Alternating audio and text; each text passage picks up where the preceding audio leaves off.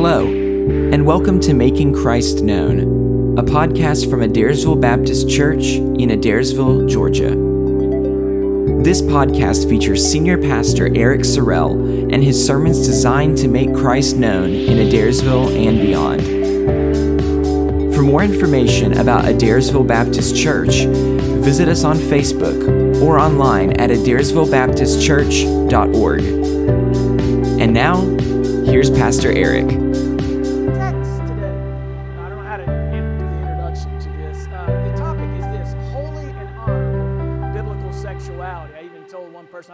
Put that on Facebook or not. And then somebody else said, well, maybe you get more hits off of that. But that's going to be our topic for today. I want to talk about sexuality, I want to talk about your sex ethic, I want to talk about what it means to, to have a biblical sexuality.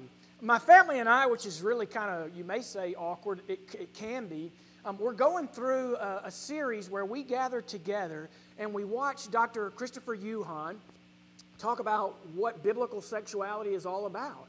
And it's designed for youth. And so we, we sit there and we watch it, we watch some videos, we, we talk about it, and we answer our questions. And whoever talks to your family uh, about sex, uh, like first or the most, gets the loudest voice, right? And I want the loudest voice in, in our household to be the scripture. I want God to define what a holy and honorable and biblical sexuality is. But, like, I don't really know how to introduce this, this sermon. You know this is a practical topic, you know this is relevant.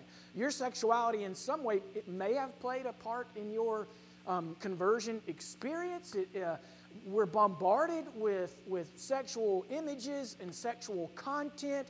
It is everywhere. Um, this is the culture in which we live. And so, as I, I preach a topical sermon today, I just, the Lord's really impressed this on my heart, especially while we have everybody here and also a lot of our, our, our college students home also. But let's talk today about a holy and honorable, a biblical sexuality. Your sexuality, your, your sexual ethic, is about two things as a Christian it's about holiness and it is about honor. So, as we open God's Word, we see this in the Old Testament and the New Testament. You are either male or female. And God has a design for both, God has a plan for both, right? In the beginning, God created Adam and Eve, male and female, and there's designs for both. There's the anatomy of both. This is part of our sexuality, right? God has a plan for both. You see this all in Scripture, right? You don't get to choose. You are either male or female, and God has that design and plan for both. Secondly, God has this God has created us all as either single, you're all born that way, or married. You are in here today either male or female. You are in here today either single or married, right? Hope is single. Will she get married? Maybe if God has the plan for her. Maybe God gives her the gift of, of celibacy. I don't know, right? But right now, you start off as single, and God's plan is you are either single or you are married. And there's a design for singleness, uh, there's a biblical way to be single, and there's a design for marriage, right? One man, one woman for life, right? Um, you are either male or female, you are either single or married, and you are either in Christ or apart from Christ. Understand? We all start apart from Christ. We're all lost. You're either in Christ or not. And God has a plan for both. God has a destiny for both, right? In Christ, there will be uh, an eternity. And so I start off just by saying those things, right? Just the, the ground of male and female, single or married, in Christ or apart from, from Christ. I want to ask you this Is your sexuality the core of who you are? Is that your identity? No. No. Your relationship with Christ is who you are. That's the core of who you are. That is your identity. Our identity is not, I am straight, I am gay. Uh, our identity is, I am in Christ, or I'm apart from Christ. Your identity is not found in your sexual life or your sexuality, it is found in Christ. So I'm looking this week, I'm on the, you know, just the little uh, computer screen, and I get that, I guess it's that MSN pop up or some kind of Windows thing. I don't know, maybe it knows that I was looking at holy and honorable biblical sexuality. But I, I, this thing pops up, and this girl says, I'm ambrosexual. You heard of that? Me either, right? I'm like, what's ambrosexual? So for a while, I didn't want to click on that because I thought, I don't want to know. But as I'm, as I'm looking at this, I think I need to know what that is. What does it mean to be ambrosexual? And then I click on it and I find out this. This means that she chooses and she changes anytime that she wants, that she is fluid, that she can go back from being lesbian to straight to this and that. And I thought, didn't we didn't we call that bisexual? Like I don't but now it has this new name. And she goes, this is what her whole thing was. I know who I am now. I know where my identity is. I'm an ambrosexual. So when my friends get mad at me because they can't put me in a box, they don't know if I'm lesbian or if I'm straight, if I'm homosexual, or if I'm heterosexual. What it is now is I know who I am. I'm ambrosexual. And they can they can now I can tell them this is who I am. Doesn't that sound great? I can be fluid. I can decide at any time, and any, I don't have to put me in a, like like she just gets to. But what she was really saying is, this is who I am. This is my identity. All right. Well, we tell her you don't find your identity in your sexuality. You find your identity in, in who you are as God created you to be, male or female, single or married, apart from Christ or, or in Christ. Right. Identity. We find our identity in Christ. And as I've often said, identity affects activity. And that's true with our, our young people today. Um, they try on a lot of different identities. Your identity will always affect your activity. If you identify as a band student, you're going to hang out with certain people, you're going to talk a certain way, you're going to study certain things. Same for the athletes, right? Same for someone who say, I'm ambrosexual, right? Same for Dr. Christopher Yuan, who was a um, Asian man who grew up and was just weeks away from receiving his degree in, in dentistry. He was homosexual. Uh, he got into drugs, he got into dealing drugs, and he got kicked out of, of the college that he was at. He moves to Atlanta. He begins to just practice homosexuality. Everything he knew, everything he identified with was gay. He said, I shopped at the gay Kroger. I, everything was gay in my life and I was selling drugs. And when Atlanta knocked on my door, uh, I had lots and lots of marijuana. And he went to he went to prison. Uh, in in Atlanta, Georgia. Um, he stayed there about three years. Uh, in while in prison, he found a Gideon Bible in the trash. He thought, I got a lot of time. I'll I'll read this. He looks up one time at the bunk and he, he sees this verse. I know the plans I'll have for you. This, he turns there. Um, anyways, long story short, the guy gets saved. He winds up feeling that he's called to ministry. He studies if homosexuality can even be found. The chaplain gives him a book and says, It is. It's okay. You can be a gay Christian. And he, he has everything he needs to say, I can make an excuse for this. He reads the book, he doesn't even finish it, and he says, This does not line up with the Bible. He studies the Bible, he, he figures out, look, homosexuality is not an option for me uh, to be in Christ, and he winds up wanting to go to Moody uh, Bible College, right? or Moody Wright Seminary, and uh, he has like he calls his mom. She she fasted for this guy for days. I'd, I'd encourage uh, you to buy, buy his books, read his books, get his study. It's it's awesome. Anyways, he's now he goes to Moody a Bible College. He gets his degrees, gets his doctorate, and all that. And now he's um, he goes around and he tells people his testimony, but he also writes about biblical um, sexuality. I have no idea where I was going because I just totally rabbit trailed on, on Dr. Christopher Yuan. What, where was I going with that before I got onto him? Eh, who knows? Eh, well, sorry. Yeah, I, I, yeah, I was looking right here, but I don't know how I got to that. Anyways, I, I was going somewhere, and then my mind, my mind escaped me. Eh, uh, oh, uh, uh his uh, identity, I guess. I don't know. Uh, I don't know where I was going. I had I, it was building to something, and it has left me. I apologize. So, anyways, um, So, anyway, his, his life is totally changed, right? And, and it's radically changed in Jesus Christ.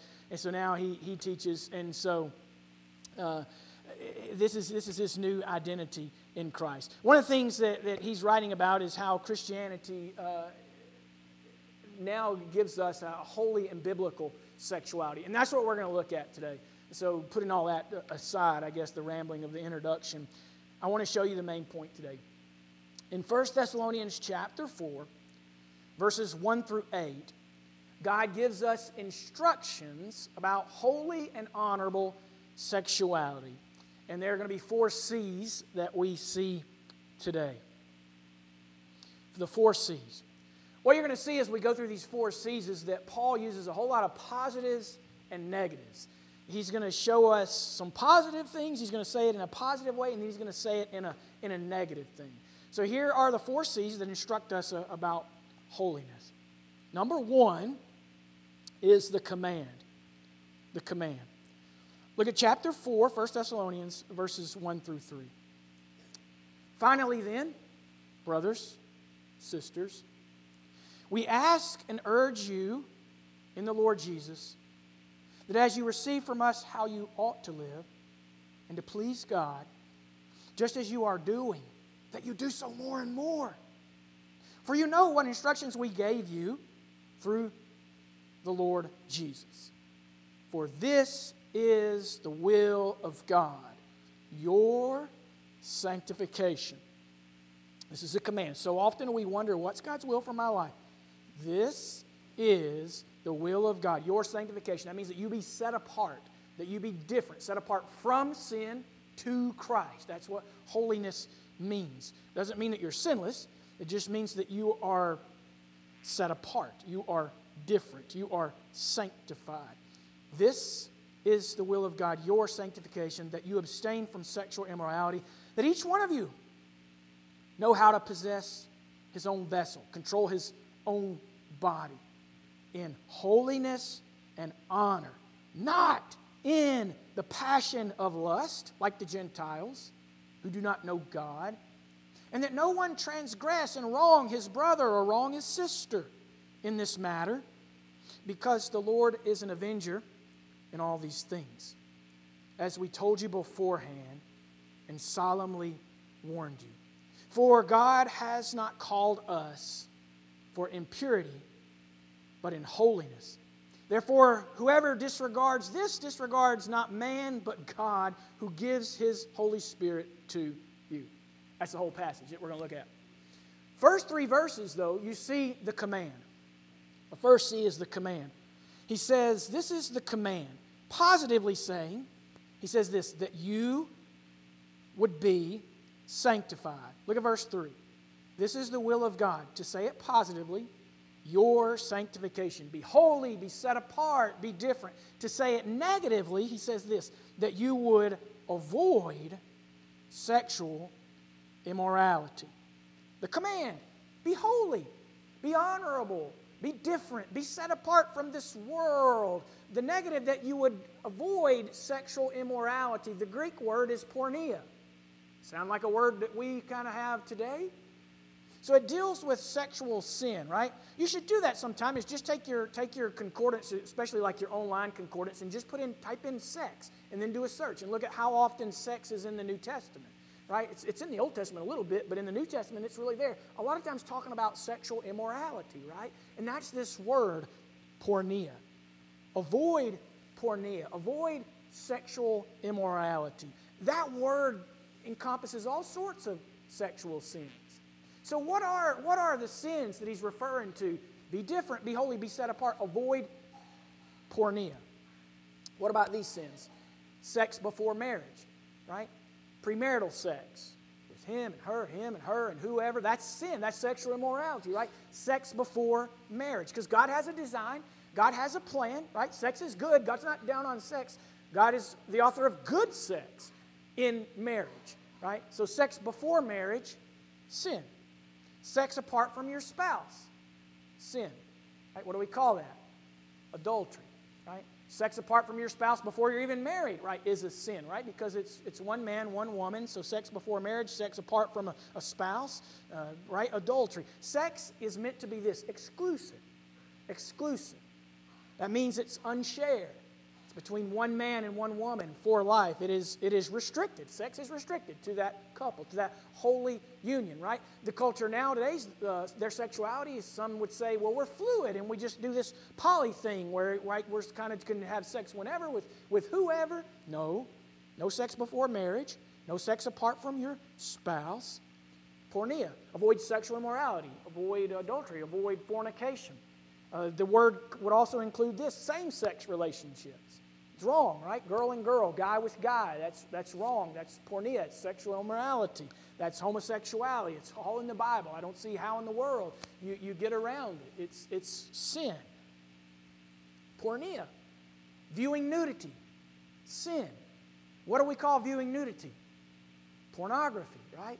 Pornography's everywhere. Right? Uh, so many of our youth have already said, I've seen it, as we were online or studying for something, right? We see sometimes even on TV, there's, there's pornography, right? That's there. It's in ads. Every, don't you hate the stupid pop up stuff and the stupid advertisements? Like they know, especially if you're a guy, like they know what to put right there.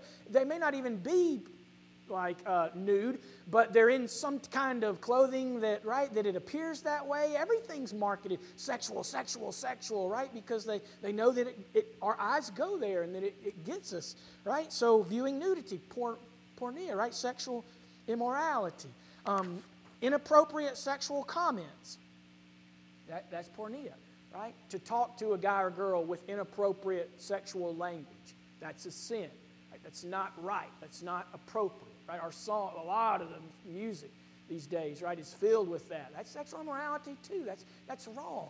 Inappropriate sexual comments to, to whoever is in the workplace or in the music, right? Um, inappropriate sexual thoughts, right? Uh, wrong desires. Now, it's not wrong to be tempted. It's not wrong to be tempted with the look. What is wrong is when we linger at it right? And we, we, we continue to play out that fantasy, that inappropriate sexual thought with all those wrong desires. So, all of that, this is the will of God, your sanctification. Be set apart, be different. Abstain from all the sexual immorality, the, the talk, the, the looks, the, right, the nudity, the, the inappropriate thing.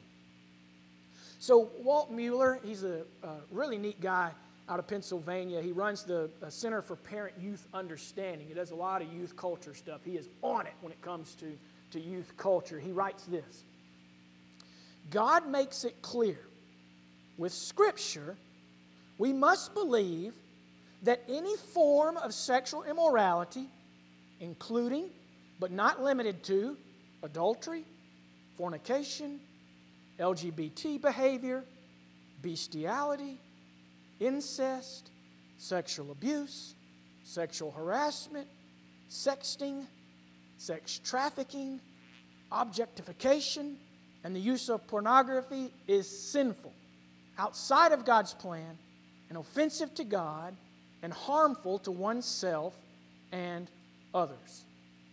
End quote.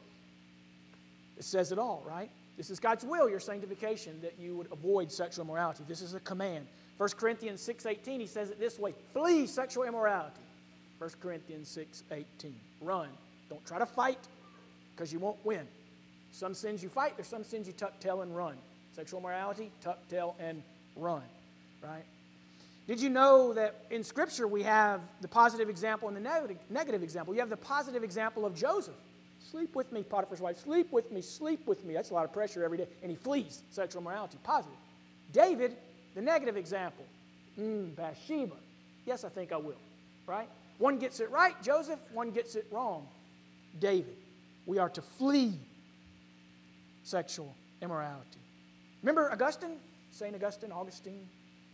Even Augustine in his 30s, he wrote in his confessions, Augustine's confessions, that he struggled with lust, that he struggled with sexual immorality, even had a concubine, right? He, he thought, how do I break free from the power of this, right? One of the early church fathers in his early years. So the command, the first C is the command. I mean, it shows us we need a holy and honorable biblical sexuality. We are, as Christians, we know God's will. We're to be different, set apart. We are to abstain from any form of sexual immorality. It doesn't just mean intercourse, right? Anything that that, that all encompassing porneia word it deals with. We are to avoid it, run, run like crazy. Next C is this the conduct. The conduct. Look at verses 4 through 6. That each one of you know how to control his own body. There's a trans, it's really like knows how to control his own vessel. And so is it the, the Greek translate, okay, vessel, does that mean body or does vessel even mean wife? Some take it to be that way, that you would have your own wife, men, and that you would learn to control your own wife. And right, it, he says similar things in 1 Corinthians, but I, I don't know that that's how it needs to be translated here. I think it's just best your vessel, your body. The conduct. Each one of you know how to control his own body in holiness and in honor. Not. That's the positive way, right? Do. He gives us a couple of do's.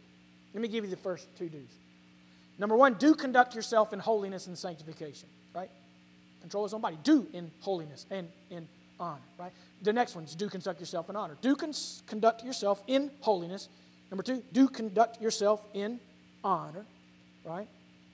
So our sexual ethic, our sexuality is about holiness, it's about honor with God, holiness before God, holiness and honor with others, that we're honorable with, with others.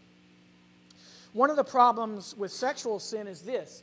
One of the problems, even with, with homosexuality, is this it doesn't honor the other person enough. Our sexuality is to honor the other person. It's to, it's to have holiness and honor. And any kind of sex sin, pornography, adultery, it doesn't honor the other person enough. You're, you're hurting that other person. You're not honoring them. So do conduct yourself in holiness, do conduct yourself in honor. And then he says two of the don'ts. First one, don't conduct yourself in lustful passion, not in the passion of lust, like the Gentiles who don't know God. And then in verse 6, here's the other one don't transgress or, or um, defraud your brother or sister in Christ. That no one transgress and wrong his brother or his sister in this matter, or the other person in this matter. You're not honoring them enough. Why? Because the Lord's an avenger in all these things, as we told you beforehand and we solemnly warned you. So here's the conduct do conduct yourself in holiness, do conduct yourself in honor. Don't conduct yourself in lustful passion. Don't transgress or defraud your brother or sister. He writes it to the church. we could say this Woe to the initiator who leads another person into sin. Woe to that guy that would initiate and lead that girl into sin. Woe to that girl that would lead that guy into sin. Woe to right to someone else that would say, just look at this and watch this with me here. Man, let me show you something. Right? Woe to the person that would lead another one into sin, into that, that sexual trap, that porneia. Right?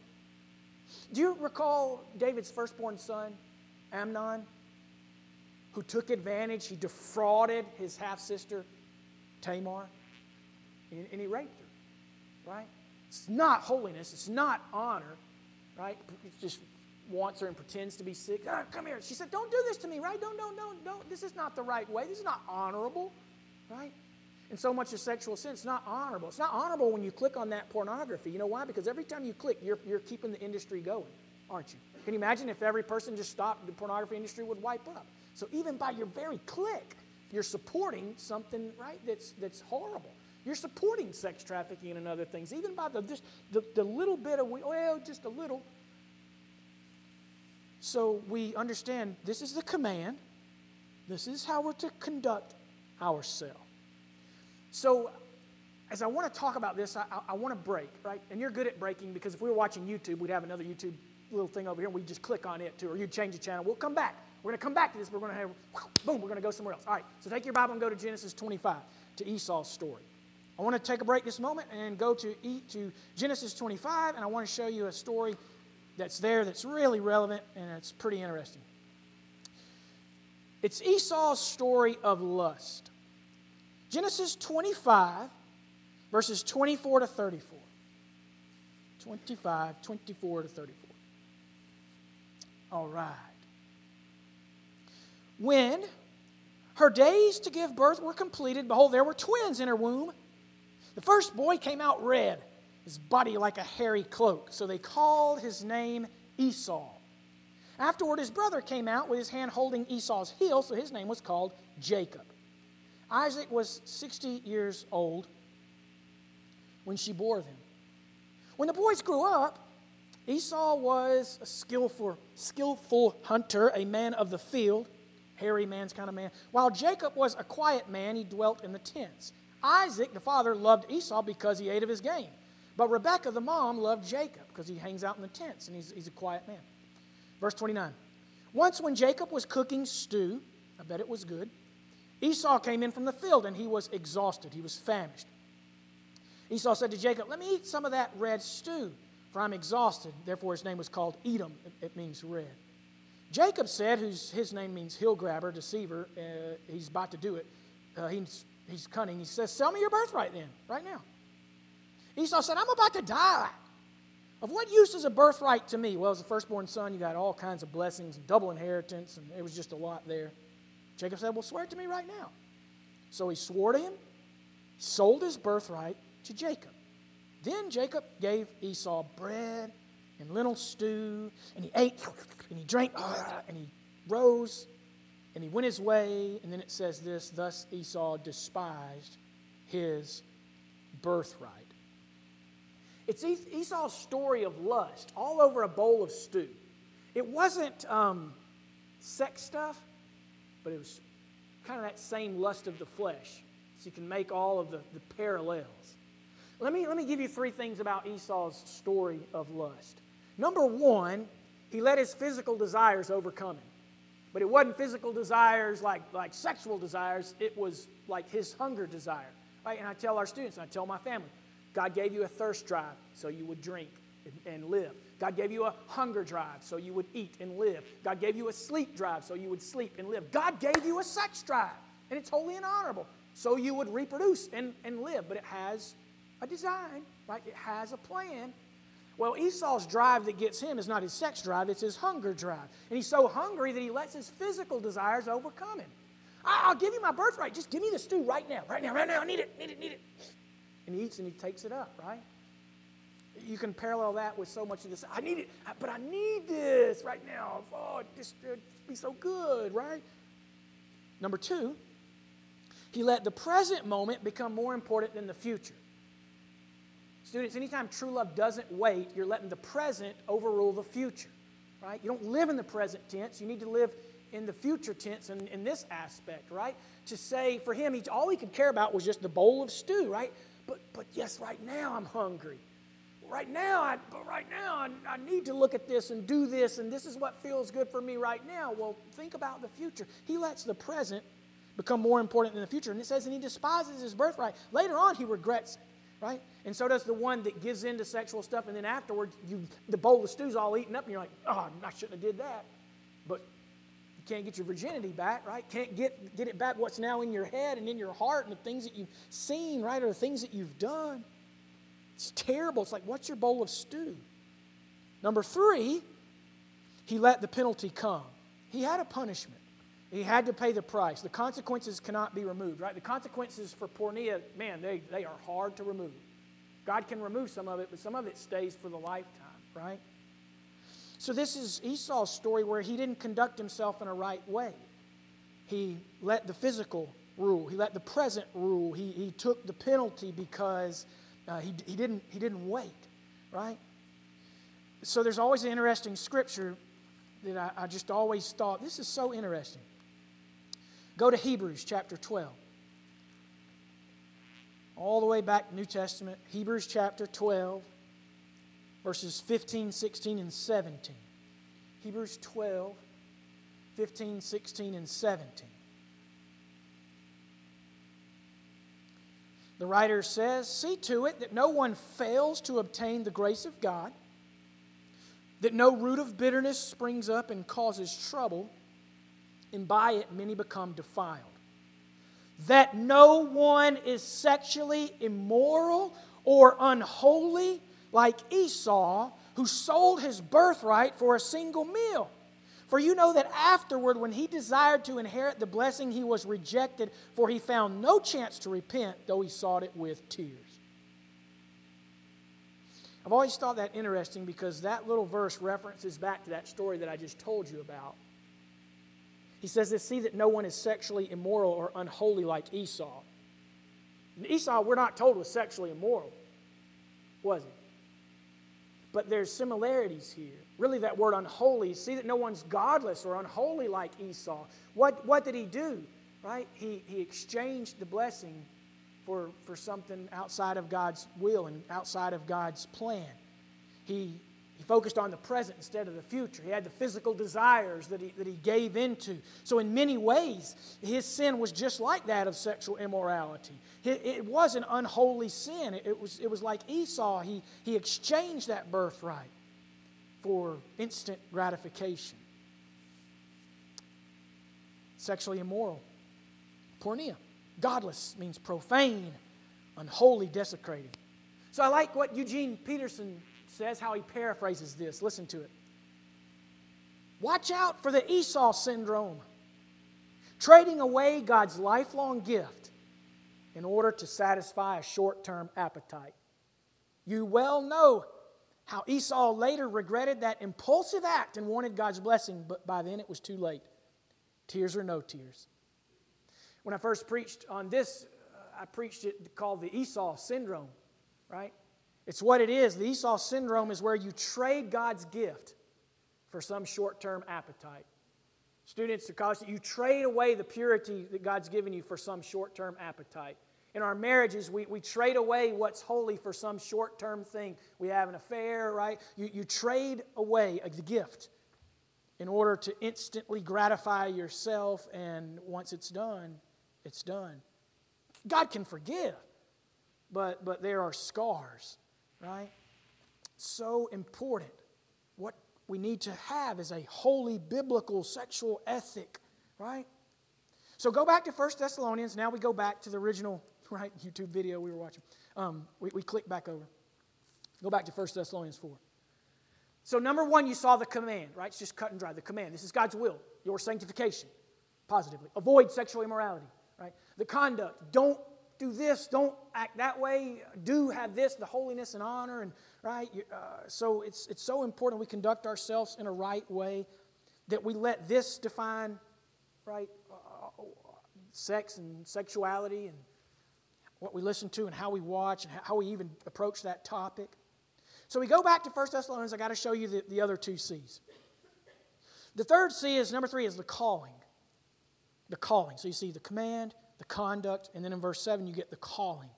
For God has not called us to impurity or for impurity, but in holiness. So he starts off saying it negatively and then positive. You are not called for impurity. But positively, you are called for holiness. You're not called to be impure in your, right, your thoughts, your mind, your, your actions. You are called to be holy, set apart, different. This is our, this is our calling as Christians. We let God's Word define how we think. The last C, number four, is the consequence. The consequence. Esau had consequences, right? Sexual sin, immorality has consequences. Look at the consequence. It's found in verse 6 and in verse 8. verse 6, he says that no one transgress or wrong his brother, his fellow brother, his fellow man, his fellow sister, this female in this matter, because here's the consequence the Lord is an avenger in all these things, as we told you beforehand. We don't know what was said before, and solemnly warned you. The consequence is the Lord does avenge these things. But look at the, the consequence found in verse 8. Therefore, whoever disregards this, disregards not man, but God. You're not rejecting me today, but God's plan for you. God's, you know, it's not about the preacher, it's about God's word, his, his command. For whoever disregards this, disregards not man, but God who gives his Holy Spirit to you. The consequence is this when you reject this truth, you reject God, right? We reject God's design and, God's plan whether it's something we're clicking on or sex outside of marriage with our spouse, whether it's affair or pornography or man, it, it could go on and on. Wrong, wrong comments. So I didn't know how to approach this. Like, I, really didn't know how to introduce this. And I, I, knew that these were the two passages. I didn't know whether I start with Esau's story in Genesis 25 and that bowl of stew and talk about what's your bowl of stew, like what are you, right? Or, or we go to Hebrews and look at Hebrews, see that no one's sexual, moral, godless like Esau, or that we go with 1 Thessalonians 4. But these are the three passages that God's laid on my heart that I, I really hope that, that you see today, that we begin to say this and this alone will, will define, uh, right, um, sexual ethics and, and how we think and live in this day and age. But what if you struggle, right? Because it is every person's struggle. It is every man's struggle, right? It is every woman's struggle. So, like, as, as we sit there, and we all would struggle at some point in this day and age that we live of, of saying, yeah, how do, I, how do I think differently and live differently? Let me give you something that was given to me when I was in Bible college that I found to be extremely helpful. And it is this overcoming lust, overcoming sexual sin. So, we go, can we go ahead and put that on the screen? There we go. Maybe, maybe you can see that. Yeah a little bit. So, some of the, I'm not going to read all the scripture. Some of the scripture right there, um, that, that applies to lust, like if you had a problem with lust.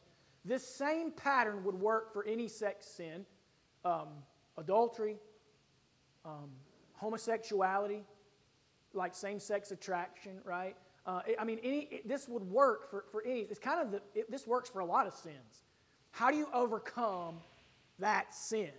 You ready? Number one, admit the problem, right? The Proverbs, right? Whoever conceals the sin is not going to prosper, right? But the one that confesses it, he's going to find mercy, right? So first we have to admit the problem. I have a problem with lust. I have a problem with pornography. I have a problem with, you know, uh, being tempted to an affair, or, or I, have a, I have this temptation to, to have sex and not wait until uh, marriage, uh, whatever. Uh, number one, admit the problem. Number two, recognize that you name the sexual morality sin, recognize that it is wrong.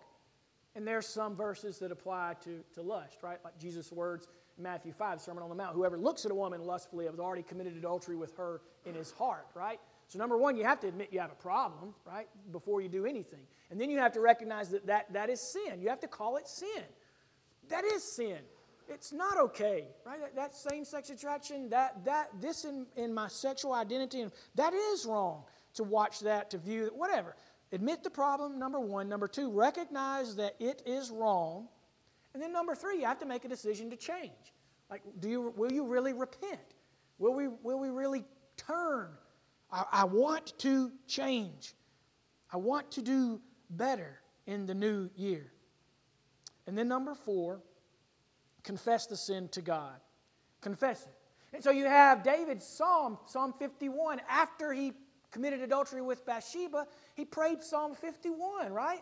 Eh, God have mercy on me, oh God, create in me a clean heart, renew a right spirit in me, right? There are many times as a young man that I would pray that prayer. God, oh, that was wrong. Lord, I confess this sin to you, right? And 1 John 1 9 says, if we confess our sins, he's faithful and just. He'll forgive us of our sins. He'll, he'll cleanse us.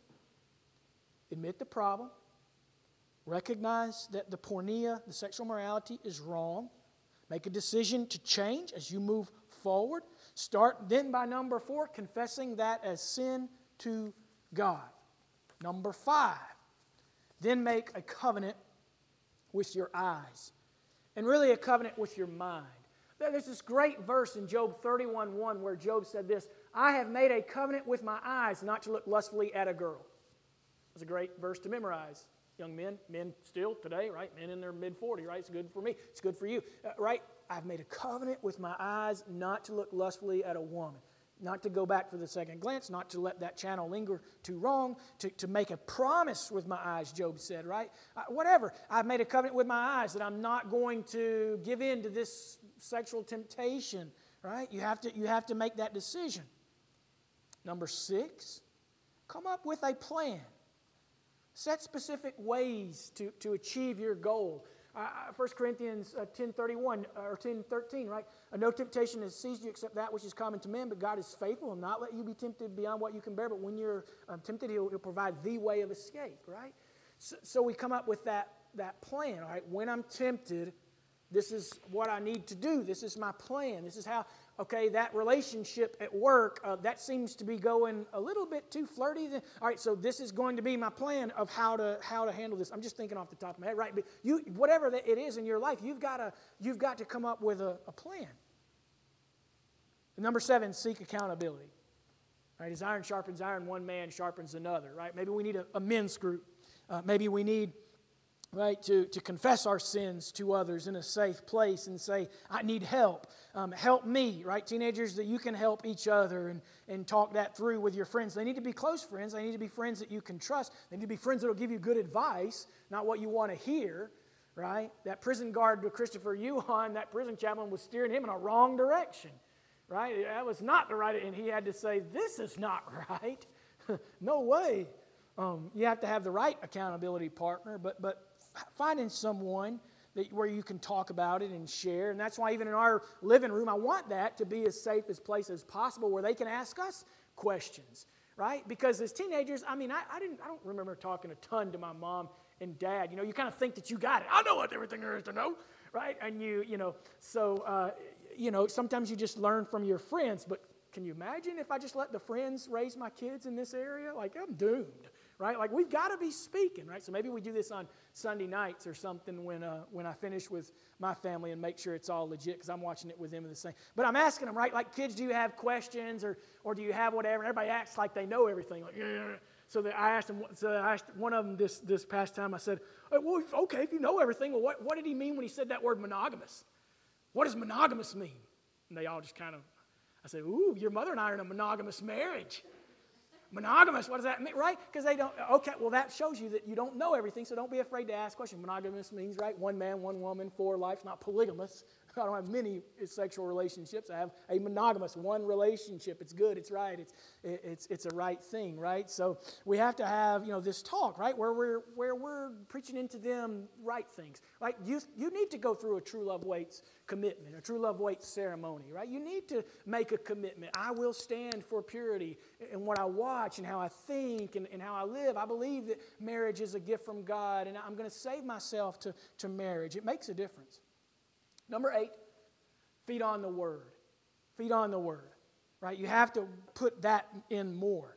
If you're putting in junk of the culture and you're letting, you know, Taylor Swift tell you about, you know, sexuality is going to go wrong, right? I'm just saying, right? Or if you're letting the culture tell you and you're putting that in, right? What's on t- that's it's going to steer you astray you have to feed on the word more, right? Putting that in more and more and more and more and saying, okay, because, right, you get on the college campus, I mean, I'm sure you guys in college, you see it, like, man, they're, they're not saying this. They're saying, you get to choose. You can be ambrosexual. You be fluid. You just whatever you want, whenever you want, with whoever you want. There is no one standard. Oh, what you need to do is have expressed individualism. That's the cry of the express yourself, and however you choose right, you be you. You do you. Stay true to yourself. Uh, those are all the lies of the catch, the culture and enemy. That's terrible. That's terrible. Right? You're gonna, they're to be bombarded with all of this. That's why we're sitting down in our house and saying, all right, what's the holy and biblical view on all of this. What does, what does God say? I think sometimes we're afraid to share because maybe we didn't do it ideally as adults, right? That's okay. You don't have to tell them everything. Right? You don't have to, but it doesn't mean don't speak, right? I mean, we don't have to voice everything in our past, but, but we, we, we do still need to share and to speak about this topic, right? Like, how many sermons have you heard on sexuality? You heard one today. I may rabbit trail at time, but I pray you're getting, the, getting good stuff. We have to speak the word. Feed on the word, right? Your word's a lamp to my feet. Your word is a light unto my path. So, this is God's will. He says, finally, brothers, I urge you, sisters, more and more in the Lord, that what you received, right, the, the teaching of Christ, of how you ought to live, how you ought to walk, to please God, and do that more and more. Do that more and more. Follow the instructions of the life of Jesus and what it means to follow him. So, as we, as we close today, I just want to give you a, a twofold invitation. Number one, the invitation is to, to follow Christ, to seek to follow Christ. It's a call to follow Christ, to say, Lord, I'm going to give you my life. I, am going to follow you as Lord and Savior. I want your way more than I want uh, my way. And so, I invite you to, to do that. Secondly, is this it's a, it's a call to purity, a call for us to, to seek purity. And I, and I think for all of us, like the first call is to come follow Jesus if you're not a Christian today. But for a lot of us, we, we are uh, you know, Christians in here. And the second call means that we just have to continue to seek purity as men, right? As women, uh, as husbands, as wives. We, we got to seek purity as teenagers, as college students in our relationships and, and how you can seek purity. And if you're, and if you're struggling to, to find a way to, to come out of this in a, in a right way, you're going to go back to number two and to number one often, right? And to number four often, but to, to, to head forward and to move forward, right? And to forget what's behind and to press on to what lies ahead, right? And it's, it's godliness and sanctification. And so, Thank you for tuning in to this episode of Making Christ Known. We invite you to join us again next time for another sermon from Adairsville Baptist Church. For more information, visit us on Facebook or online at adairsvillebaptistchurch.org. Thanks for listening, and we look forward to connecting with you again soon.